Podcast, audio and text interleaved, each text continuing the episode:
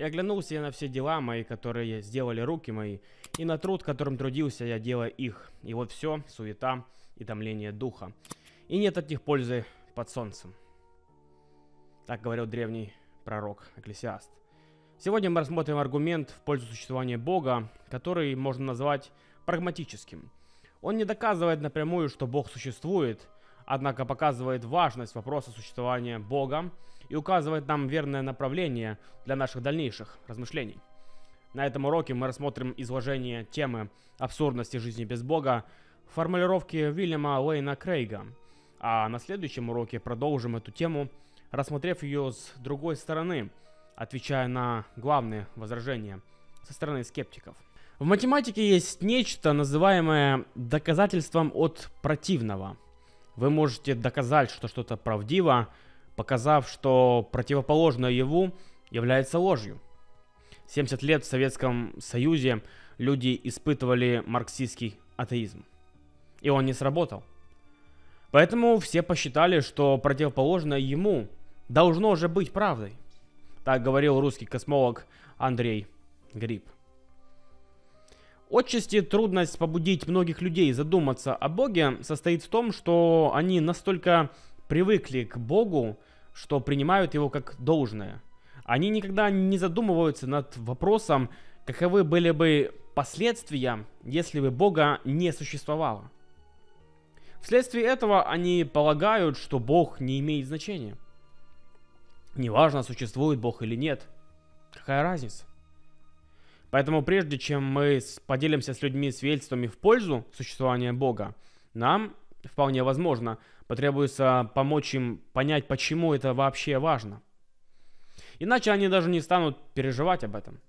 Но показывая им последствия атеизма, мы можем помочь им понять, что вопрос о существовании Бога гораздо более важен, чем просто добавление еще одной галочки к нашему пониманию вещей.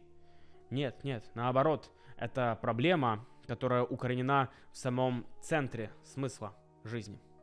Таким образом, этот вопрос затрагивает каждого из нас до глубины нашей души. Доказательство от противного профессора Гриба также известно как «Reductio et absurdum» – «доведение до абсурда». Это название особенно уместно, когда речь идет об атеизме. Многие философы, такие как Жан-Поль Сартер и Альбер Камю, утверждали, что если Бога не существует, то жизнь абсурдна.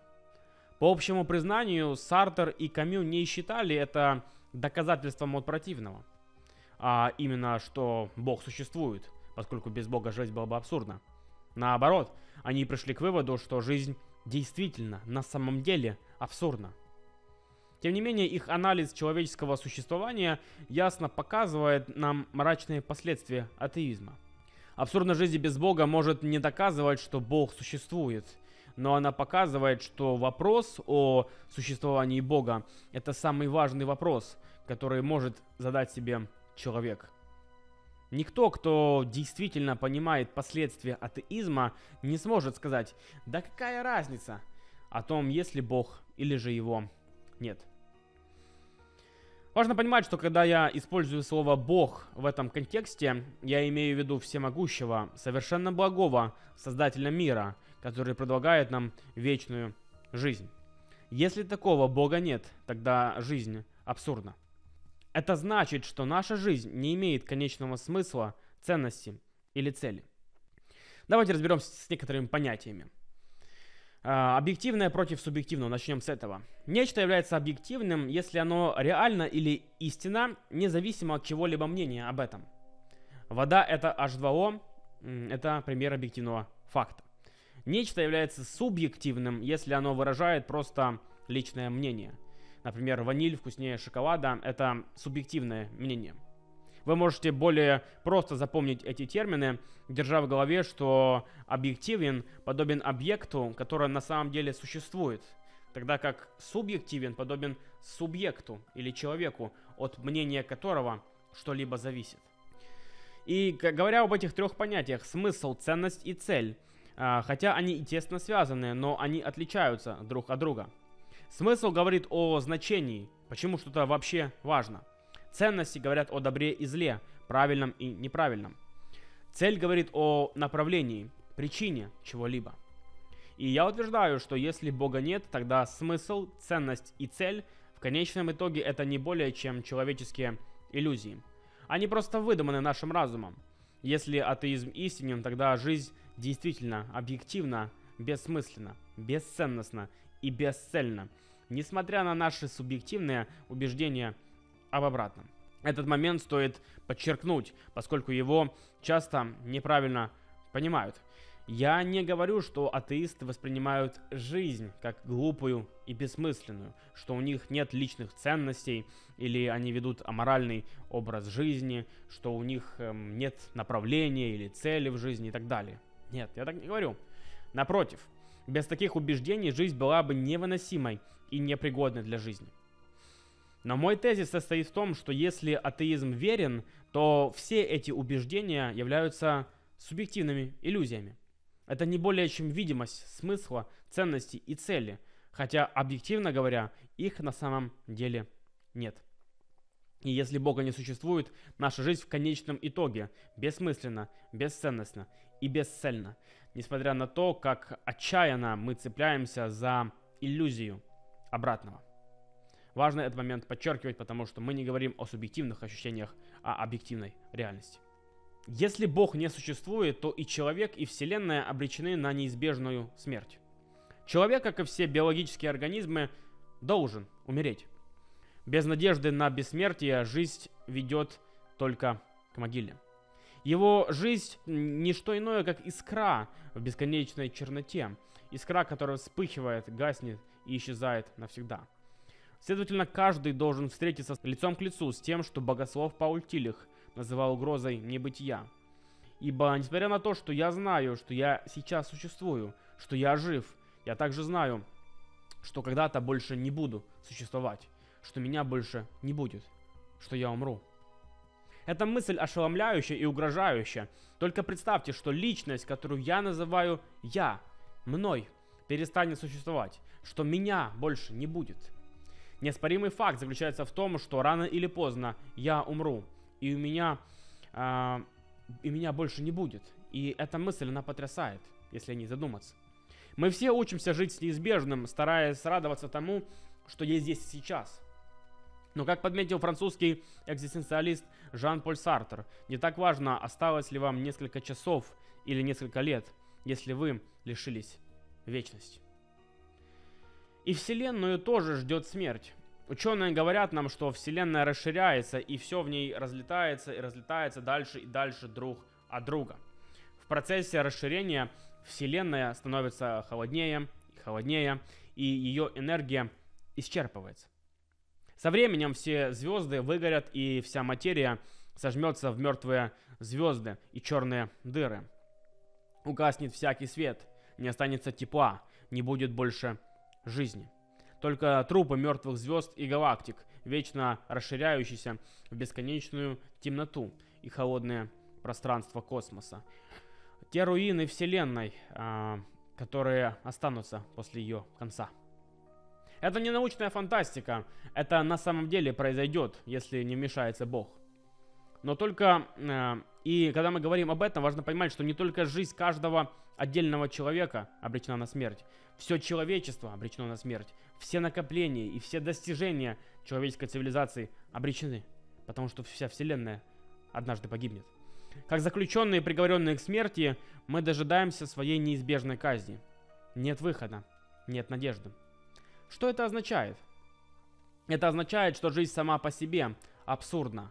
Это значит, что наша жизнь не имеет конечного значения, ценности или смысла.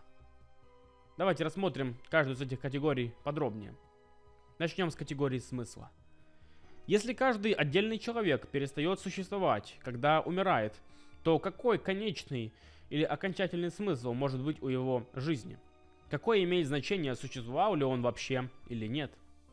Разумеется, его жизнь может быть важной а, относительно других событий. Но в чем конечная значимость любых этих событий? Если все эти события бессмысленны, объективно говоря, то какой может быть конечный смысл во влиянии на любое событие? В конечном счете нет никакой разницы. Человечество таким образом не более значимо, чем комариный рой или стадо свиней, так как их конечный итог тот же. Тот же слепой космический процесс, который выплюнул их в короткое существование, в итоге поглотит их всех снова. Вклад ученого в развитие знаний человечества, исследование доктора, чтобы облегчить боль и страдания, усилия дипломата по обеспечению мирного сосуществования и, вза и взаимопонимания между нациями, героическое самопожертвование хороших людей ради улучшения участи других людей. Все это приведет к ничему. В этом весь ужас современного человека, так как он заканчивается ничем. Он и есть ничто. Но важно понимать, что необходимо не одно только бессмертие, чтобы жизнь а, была осмысленной. Простая длительное существование не делает ее осмысленной. Если человек и Вселенная а, могли бы существовать бесконечно, но при этом не было бы Бога, то их существование по-прежнему не имело бы а, конечной значимости. Поясню для наглядности. В одном научно-фантастическом рассказе космонавт э, очутился на безжизненной глыбе, затерянной в глубинах космоса. И у него было с собой два флакона. В одном был яд, а в другом флаконе было зелье для бессмертия. Осознав безысходность своего положения, он решил выпить яд. Но к своему ужасу он обнаружил, что выпил не тот флакон. Он выпил зелье бессмертия. И это означало, что он был приговорен жить бесконечно. Бессмысленное, бесконечное существование. И если Бог не существует, то наши жизни именно таковы. Они могли бы продолжаться и продолжаться и продолжаться, и все же оставались бы в конечном счете крайне бессмысленными. Мы по-прежнему могли бы спрашивать у жизни, ну и что? Поэтому человек нуждается не только в бессмертии, чтобы его жизнь имела конечную значимость. Для этого необходим Бог и бессмертие. Но если Бог не существует, то у человека нет ни Бога, ни бессмертия. Итак, если нет Бога, то жизнь сама по себе становится бессмысленной. Человек и Вселенная лишены какого-либо конечного смысла. Давайте рассмотрим теперь вторую категорию, а именно ценности.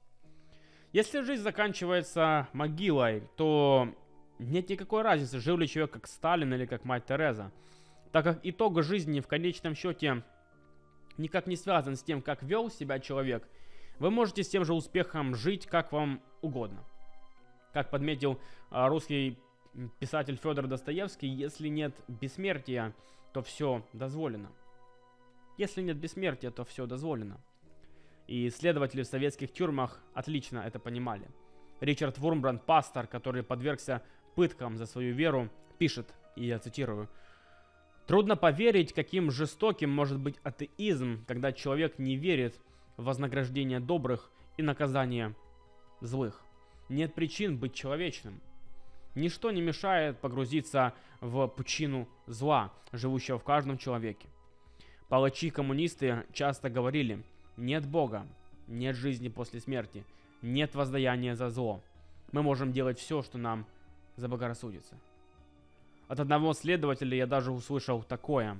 Благодарю Бога, в которого я не верю, что я дожил до того времени, когда могу излить наружу все зло из моего сердца. И он изливал это зло в виде невероятной жестокости и пыток, которым подвергал заключенных. Конец цитаты. Если со смертью все заканчивается, то как ты живешь действительно не имеет значения. И что сказать человеку, который полагает, что можно жить как заблагорассудится? Что сказать ему, если он думает, что можно руководствоваться одним лишь чистым эгоцентризмом? Кто-то может возразить, что вести нравственный образ жизни в наших собственных интересах. Ты почешешь спину мне, а я тебе. Но очевидно, что это не всегда так. Всем нам знакомы ситуации, когда требования морали э, полностью расходятся с нашим, нашими собственными интересами. Более того, если человек облечен э, какой-либо достаточной властью, как Фердинанд Маркос, Папа Док, Дювалье или даже Дональд Трамп, Он вполне способен заглушить в себе голос совести и жить в свое удовольствие. Почему нет? Историк Стюарт Истон хорошо обобщает этот феномен. Нет никаких объективных причин быть нравственным человеком, если только нравственность не приносит дивиденды в социальной жизни или не доставляет приятных ощущений. У человека нет объективных причин э, совершать тот или иной поступок за исключением того, что это приятно ему самому. Конец цитаты. Но проблема становится еще хуже. Так как несмотря на бессмертие, если нет Бога, то не может быть объективных стандартов добра и зла. И все, с чем мы остаемся, как говорит Сартер, это голый, безоценочный факт существования.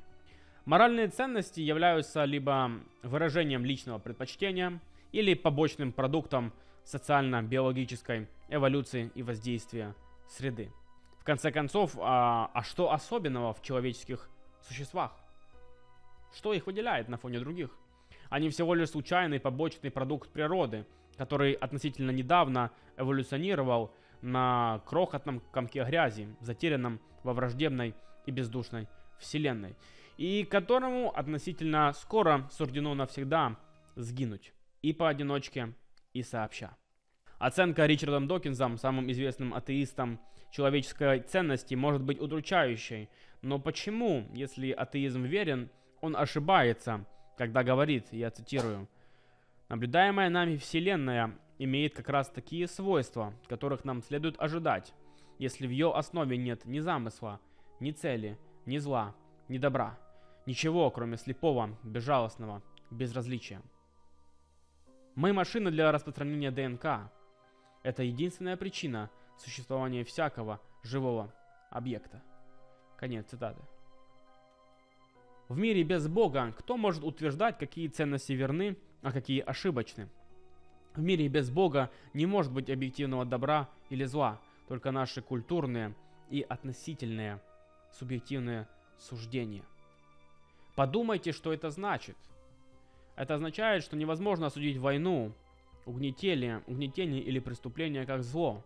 Это также означает, что невозможно восхвалять братство, равенство и любовь как добро. Убить кого-то или любить кого-то морально равноценно. Так как во Вселенной без Бога добро и зло не существуют, есть лишь голый, безоценочный факт существования. И нет никого, кто мог бы заявить, что вы правы, а я не прав. Перейдем к третьей категории, а именно цель. Если смерть стоит с распростертыми объятиями в конце жизненного пути, то в чем цель жизни? Все зря? Нет причины жить. А что насчет Вселенной? является ли и она в итоге бессмысленной. Если ее судьба является холодной э, могилой в бесконечной пустоте космоса, то ответ должен быть «да, она бессмысленна». У Вселенной нет ни цели, ни предназначения.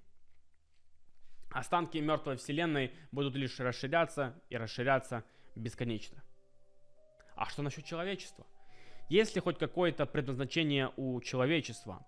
Или оно всего лишь однажды исчезнет в забвении безразличной вселенной. Английский писатель Герберт Уэллс предвидел такую перспективу. В его повести «Машина времени» а, путешественник во времени отправляется в далекое будущее, чтобы узнать судьбу человечества.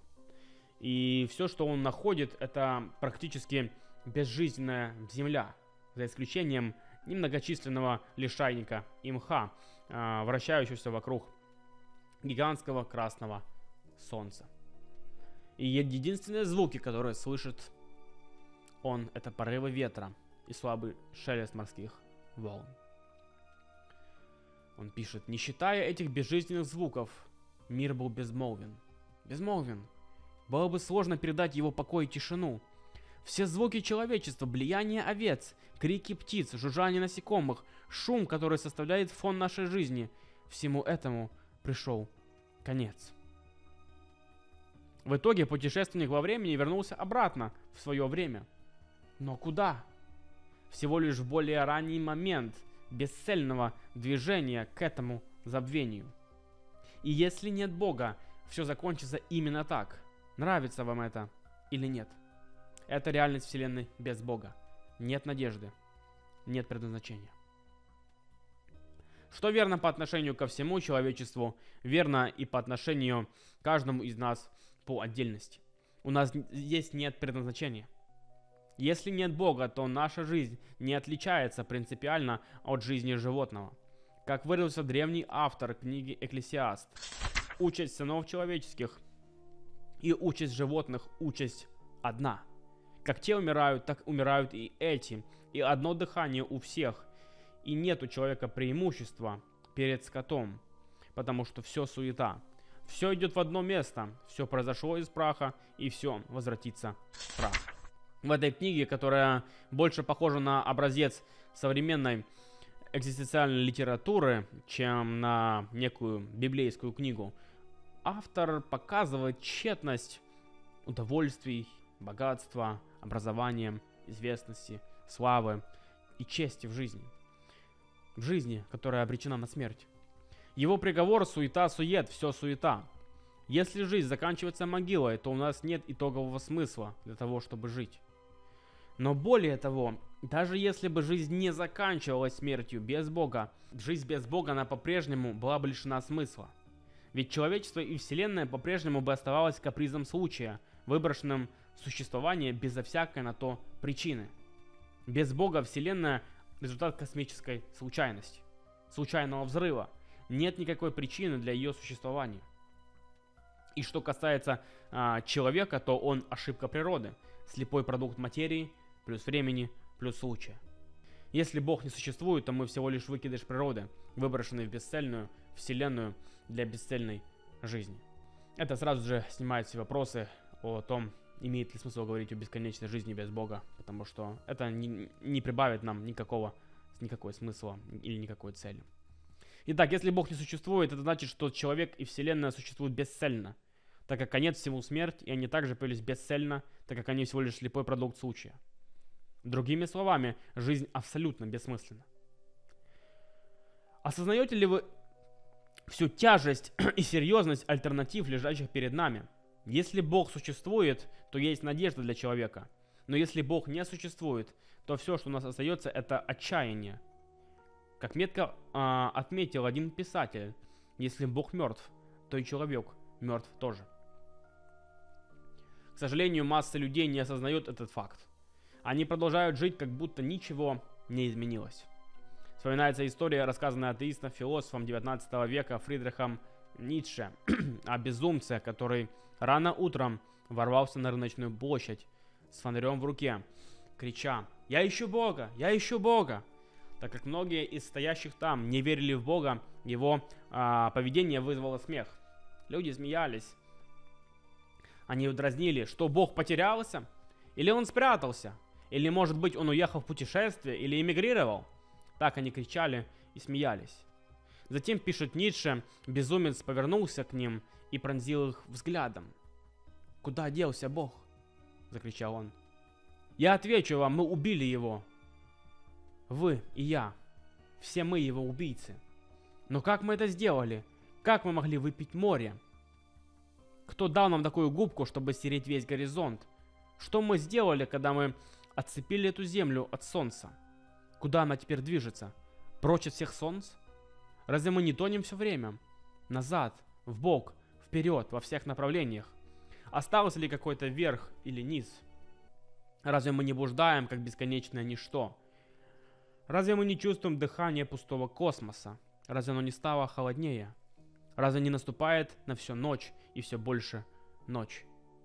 Разве не должны быть зажжены фонари по утрам, Разве мы не слышим еще шума копателей могил, хранящих Бога? Бог мертв, и мы убили его. Как мы, убийцы из убийц, будем утешать себя? Толпа смотрела на безумца в изумлении. Наконец он разбил свой фонарь о землю. «Я пришел слишком рано», — сказал он. «Это страшное событие еще в пути.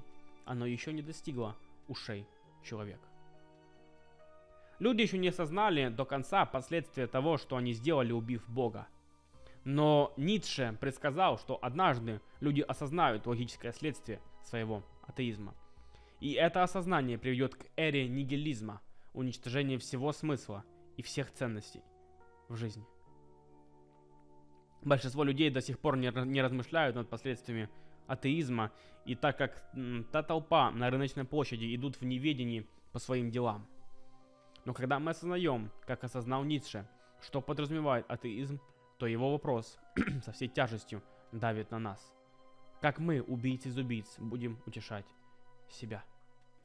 Почти единственное решение, которое может предложить атеист, заключается в том, что мы должны встретить лицом к лицу абсурдность жизни и жить отважно и храбро. Бертон Рассел, самый известный атеист 20 века, например, написал, что мы должны строить наши жизни на, я цитирую, твердом фундаменте постоянного отчаяния. Конец цитаты. Только осознав, что мир действительно ужасное место, мы можем успешно примириться с жизнью. Камю сказал, что мы должны честно признать абсурдность жизни и жить в любви к ближнему. Фундаментальная проблема у этого решения, однако, заключается в том, что невозможно жить логически, последовательно и счастливо с подобным мировоззрением. Если человек живет последовательно, он не будет счастлив. Если он живет счастливо, то это только потому, что он непоследователен. Фрэнсис Шефер хорошо объяснил эту проблему, высказав такую идею. Современный человек, пишет Шефер, живет в некой двухэтажной вселенной. На нижнем этаже у него конечный мир без Бога. Здесь жизнь абсурдна, как мы уже убедились. Но на верхнем этаже у него смысл, ценности и цель. Сейчас современный человек живет на нижнем этаже, потому что он верит, что Бога нет. Но он не может жить счастливо в таком абсурдном мире – Поэтому он постоянно делает некие прыжки веры на верхний этаж, чтобы утвердить смысл, ценности и цель. Хотя у него нет на это права, так как он снова же не верит в Бога. И это такое некое лицемерие со стороны современного человека. Итак, давайте снова рассмотрим каждую из трех областей, которой мы увидели абсурдность жизни без Бога. И увидим, как человек не может жить последовательно и счастливо со своим атеизмом. Сначала рассмотрим область смысла. Мы убедились, что без Бога у жизни нет смысла. Несмотря на это, философы продолжают жить, а, как будто у жизни все-таки есть смысл. Например, Сартер утверждал, что человек может создать смысл для своей жизни. И свободно просто выбрать тот или иной способ жизни для себя самого. Сартер, например, выбрал марксизм. Но это в высшей степени не последовательно непоследовательно утверждать, что жизнь объективно абсурдна, и затем утверждать, что человек может создать смысл для своей жизни. Если жизнь на самом деле абсурдна, то человек замурован на нижнем этаже. И любая попытка создать смысл жизни а, представляется прыжком на верхний этаж. Но у Сардра нет оснований для этого прыжка. Без Бога не может быть объективного смысла в жизни. Предложение Сартра является по сути упражнением в самообмане. Ведь Вселенная внезапно не обретет смысл просто от того, что я захотел придать ей смысл. Это легко понять. Предположим, я дал Вселенной один смысл, а вы другой. Кто же прав? Ответ, разумеется, никто. Поскольку Вселенная без Бога остается объективно бессмысленной, не имеет значения, как мы думаем об этом. Сартр на самом деле говорит, давайте притворимся, что у Вселенной есть смысл. Но это лишь самообман. Проблема в том, что если Бог не существует, то жизнь объективно бессмысленна. Но человек не может жить последовательно и счастливо, зная, что жизнь бессмысленна. Поэтому, чтобы быть счастливым, он притворяется, что у жизни есть смысл. Но это, конечно, крайне непоследовательно. Ведь без Бога человек и Вселенная лишены объективного значения. Перейдем теперь к проблеме ценности. Здесь мы можем наблюдать самые вопиющие непоследовательности, которые только можно себе представить. В первую очередь, ага, атеистические гуманисты полностью непоследовательны в утверждении традиционных ценностей братства и любви. Камю подвергался совершенно справедливой критике за то, что непоследовательно держался и за абсурдность жизни, и за этику любви к человеку и братства. Эти две вещи логически несовместимы. Бертран Рассел тоже был непоследователен, а, так как, несмотря на то, что он был атеистом, он был искренним социальным критиком, осуждающим войны и ограничения сексуальных свобод. Рассел признавал, что он не может жить так, как будто этические ценности были лишь делом личного вкуса, и что он таким образом осознавал, что его собственные взгляды, я цитирую, невероятны. «Я не знаю решения», — признавался он. Проблема в том, что если нет Бога, то объективное добро и зло не могут существовать. Как сказал Достоевский, все дозволено. Но человек не может так жить, и поэтому он делает прыжок веры и все равно утверждает ценности. И когда он это делает, он проявляет неадекватность мира без Бога. Ужас мира, лишенного ценности во всей своей мощи, можно увидеть в таких событиях, как Холокост. Документальный фильм BBC под названием The Gathering посвящен воссоединению в Иерусалиме людей, переживших Холокост. И там в Иерусалиме они снова нашли своих утраченных друзей и делились воспоминаниями о тех событиях. Одна женщина, заключенная, работавшая в лагере медсестрой, рассказала, что ее назначили гинекологом освенцами.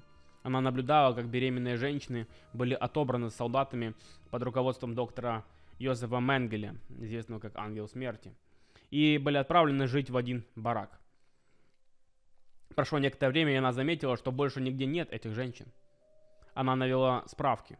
А где те беременные женщины, которых разместили в этом бараке. Вы не слышали? Был ответ. Доктор Менгель использовал их для вивисекции. Другая женщина рассказала, как Менгеле перевязал ей грудь, а, так, чтобы она не могла кормить а, своего младенца. Доктор Менгеле хотел узнать, как долго может прожить младенец без кормления.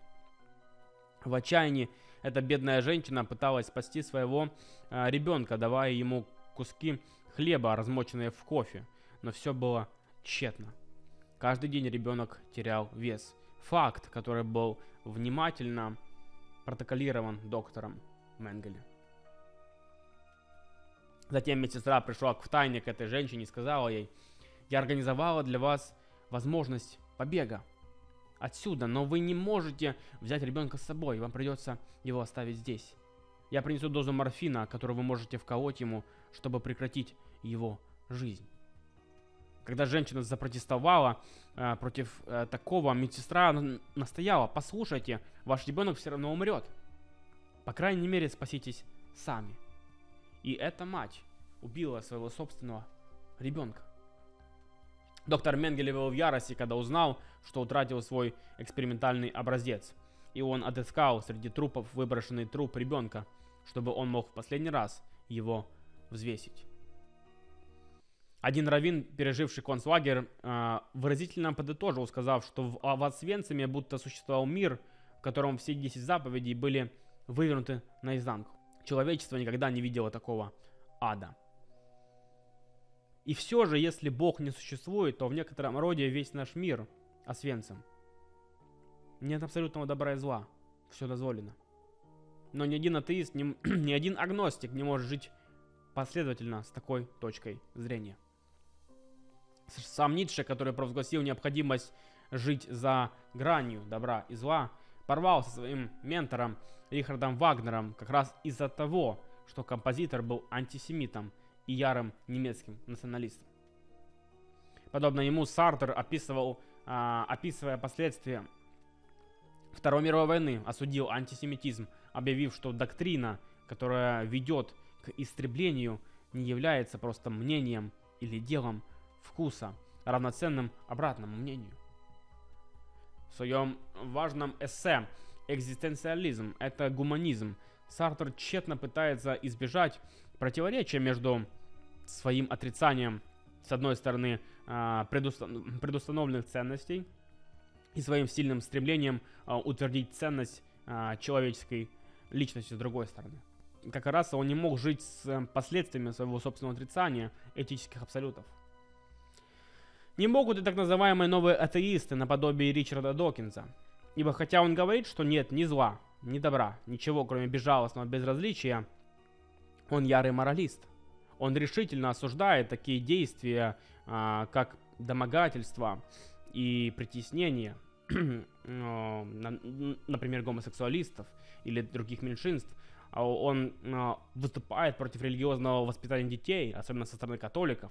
Он выступает против практики инков приносить человеческие жертвы и ставить культурное разнообразие выше интересов детей а, Амиша и так далее. То есть он выступает против всех этих вещей. Он даже заходит так далеко, что предлагает свои собственные исправленные 10 заповедей для руководства моральных поведением. При этом удивительно не обращая внимания на противоречие со своим этическим субъективизмом. Ведь сам Докин сказал, что во Вселенной нет ни добра, ни зла, ничего, кроме слепого, безжалостного безразличия. В самом деле, вряд ли можно найти атеиста, который живет в полном соответствии со своими собственными взглядами. Потому что Вселенная без моральной отчетности и лишенная ценности непредставимо ужасно. Наконец, давайте рассмотрим проблему цели в жизни – Единственная возможность э, жить счастливо для большинства людей, которые отрицают смысл жизни, это либо выдумать какой-то смысл, что является самообманом, как мы уже убедились на примере Сартра, либо не доводить их мировоззрение до логического конца. Искушение придать своим мелким планам и проектам объективную значимость и тем самым найти какую-то цель в своей жизни почти непреодолимо. Каждый из нас сталкивается с этим. Например, откровенный атеист и лауреат Нобелевской премии физик Стивен Вайнберг в конце своей широко известной книги «Первые три минуты» пишет, и я цитирую, для человеческих существ почти неизбежна вера в то, что мы имеем какое-то особое отношение к Вселенной, и что человеческая жизнь есть не просто более или менее нелепое завершение э, цепочки случайностей, ведущий начало от первых трех минут. А что наше существование было каким-то образом предопределено с самого начала. Очень трудно осознать, что все это лишь крошечная часть ошеломляющей враждебной вселенной. Еще труднее представить, что эта сегодняшняя вселенная развилась из невыразимо незнакомых начальных условий, и что ей предстоит будущее угасание в бескрайнем холоде или невыносимой жаре. Чем более постижимой представляется Вселенная, тем более она кажется бессмысленной. Но если и нет утешения в плодах нашего исследования, есть, по крайней мере, какое-то утешение в самом исследовании. Мужчины и женщины не склонны убаюкивать себя сказками о богах и великанах или замыкаться мыслями в повседневных делах. Они строят телескопы, спутники и ускорители. И нескончаемые часы сидят за своими столами, э, осмысливая собранные данные. Попытка понять Вселенную – одна из очень немногих вещей, которые чуть приподнимают человеческую жизнь над уровнем фарса и придают ей черты высокой трагедии. Конец цитаты. В трогательном описании Вайнбергом трагического положения человечества есть нечто странное. Ведь трагедия это не нейтральный термин. Он выражает оценочное суждение о ситуации. И Вайнберг, очевидно, считает, что жизнь, посвященную научным занятиям, действительно стоит а, расценивать значимой. И поэтому трагично, что такое благородное стремление должно быть закончено. Но почему, если атеизм верен, стремление к науке отличается на каком-то должном уровне от сутулого безделья? Поскольку у человеческой жизни нет объективной цели, ни одно из наших занятий не имеет объективного значения. Какими бы важными и дорогими они не казались нам субъективно. Они не более важны, чем перестановка шезлонгом на Титанике, потому что конец в итоге Титаника для всех был один – пассажиров, которые были на нем. И человеческая трагедия таким образом а, действительно ужасна. Это на самом деле трагедия. Поэтому дилемма современного человека для него не вдохновляющая. Атеистическое мировоззрение недостаточно для счастливой и последовательной жизни. Человек не может жить э, счастливо и при этом последовательно, считая, что у жизни в конечном счете нет смысла, ценности и значения. Если мы попытаемся жить последовательно в соответствии с атеистическим мировоззрением, то мы обнаружим себя крайне и крайне несчастными. Но если вместо этого нам удается жить счастливо, то это только в результате самообмана и непоследовательности с нашим мировоззрением. Столкнувшись с этой дилеммой, человек барахтается в поисках выхода. Он ищет выход. В примечательном обращении к Американской академии продвижения науки в 1991 году доктор Рю, столкнувшись с трагическим положением современного человека, э, храбро заявил, что нам следует обмануть себя ложью во спасение, чтобы убедить себя в том, что мы и Вселенная по-прежнему имеем смысл и ценность. Согласно Рю, самый значительный урок последних двух веков в том, что верен интеллектуальный и моральный релятивизм. И он, он а, размышляет о том, что послед, последствия такого осознания в том, что стремление человека к личной целостности или самореализации и стремление к э, общественному порядку, все это, все, все эти аспекты, они становятся независимыми друг от друга. Это лишь потому, что в рамках релятивистского мировоззрения стремление к самореализации становится радикально приватизированным. Другими словами, каждый человек выбирает свой собственный набор ценностей и смыслов. Потому что не существует объективной ценности и объективного смысла. И что же нам делать? Если мы стремимся избежать варианта сумасшедшего дома, в котором самореализация преследуется вне зависимости от интересов общества, и варианта тоталитаризма, а, в котором общественные интересы утверждаются в ущерб личной самореализации, то у нас не остается выбора, кроме как принять какую-то ложь во спасение. А, ложь во спасение, которая будет вдохновлять нас жить за рамками эгоистических интересов и таким образом достигать общественного порядка. Ложь во спасение – это такая ложь, как говорит э, Рю, которая обманывает нас и мотивирует нас стремиться к чему-то помимо своих личных интересов, помимо эго, помимо семьи, наций и расы. Это ложь, потому что она говорит нам, что Вселенная имеет ценность, что является выдумкой, потому что она делает утверждение об какой-то универсальной истине, хотя такой истины не, не существует. И это ложь, потому что она говорит мне не жить ради себя, но это очевидно неверно. Но без такого самообмана мы не можем жить, говорит доктор Ю. Это страшный приговор современному человеку. Чтобы выжить, он должен жить в самообмане. Абсурдность жизни – это вопрос гораздо более важный, чем просто философское любопытство. Он затрагивает самую суть нашего естества. Я понял это на личном опыте – подростковом возрасте я глубоко переживал бессмысленность жизни и то отчаяние, которое она приносит. Я вырос в семье бывших христиан, которые ушли из церкви из-за определенных конфликтов в церкви. Поэтому я никогда не стремился к вере в Бога или к посещению церкви. Моя жизнь была довольно типичной для подростка-бунтаря, и вряд ли можно гордиться. Но однажды в мою жизнь приходит депрессия. У нее не было определенной видимой причины, внешне было все хорошо. Но что-то было такое, что изменило меня, что-то произошло во мне, что заставило меня задуматься о смысле значения моей жизни.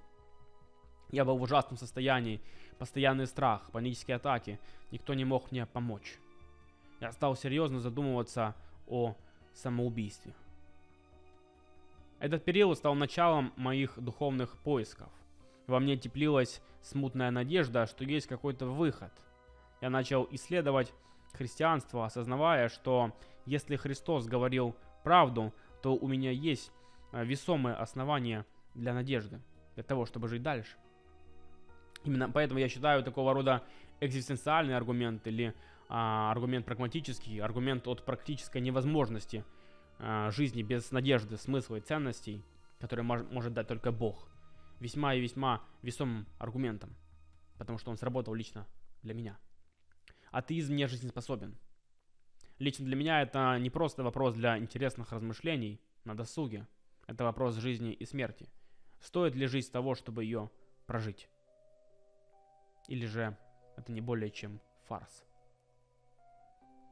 Таким образом, христианство, библейское христианство, бросает вызов мировоззрению современного человека. Потому что согласно христианскому а, мировоззрению, Бог существует, и жизнь не заканчивается могилой. И таким образом библейское христианство а, с, а, выполняет два необходимых условия, которые нужны для осмысленной, ценностной и целенаправленной жизни. А, а именно Бог и бессмертие. Благодаря этому мы можем жить последовательно и счастливо. Итак, библейское христианство преуспевает именно там, где атеизм терпит поражение. Я хочу прояснить, что ничего из этого не доказывает, что библейское христианство истина. Атеист мог бы самодовольно сказать, что я принял ложь во благо и обманываю сам себя.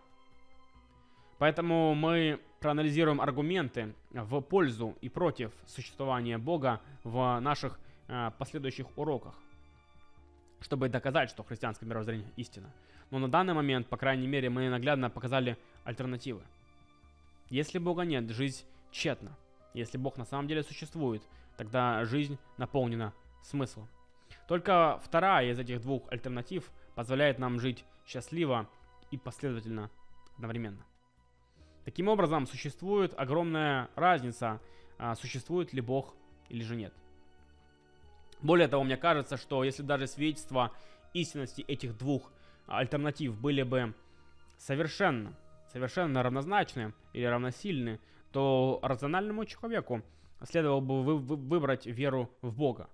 То есть, если свидетельства равны, мне представляется крайне нерационально предпочитать смерть бессмысленность и отчаяние жизни, осмысленности и счастью. Как сказал Паскаль, терять нам нечего, но мы можем приобрести вечность. Но моя цель на этом уроке на самом деле более скромная. Говоря об абсурдности жизни без Бога, а, я только надеюсь, что заставил вас задуматься над этими проблемами. А, осознать, что вопрос о существовании Бога имеет глубокие последствия для нашей жизни. И поэтому мы не можем позволить себе оставаться равнодушными к нему.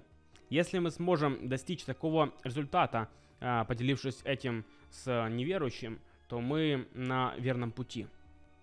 На следующем уроке мы с вами рассмотрим а, этот аргумент с другой стороны и ответим на наиболее популярные возражения, выдвинутые со стороны скептиков. А до того момента пусть Бог вас благословит.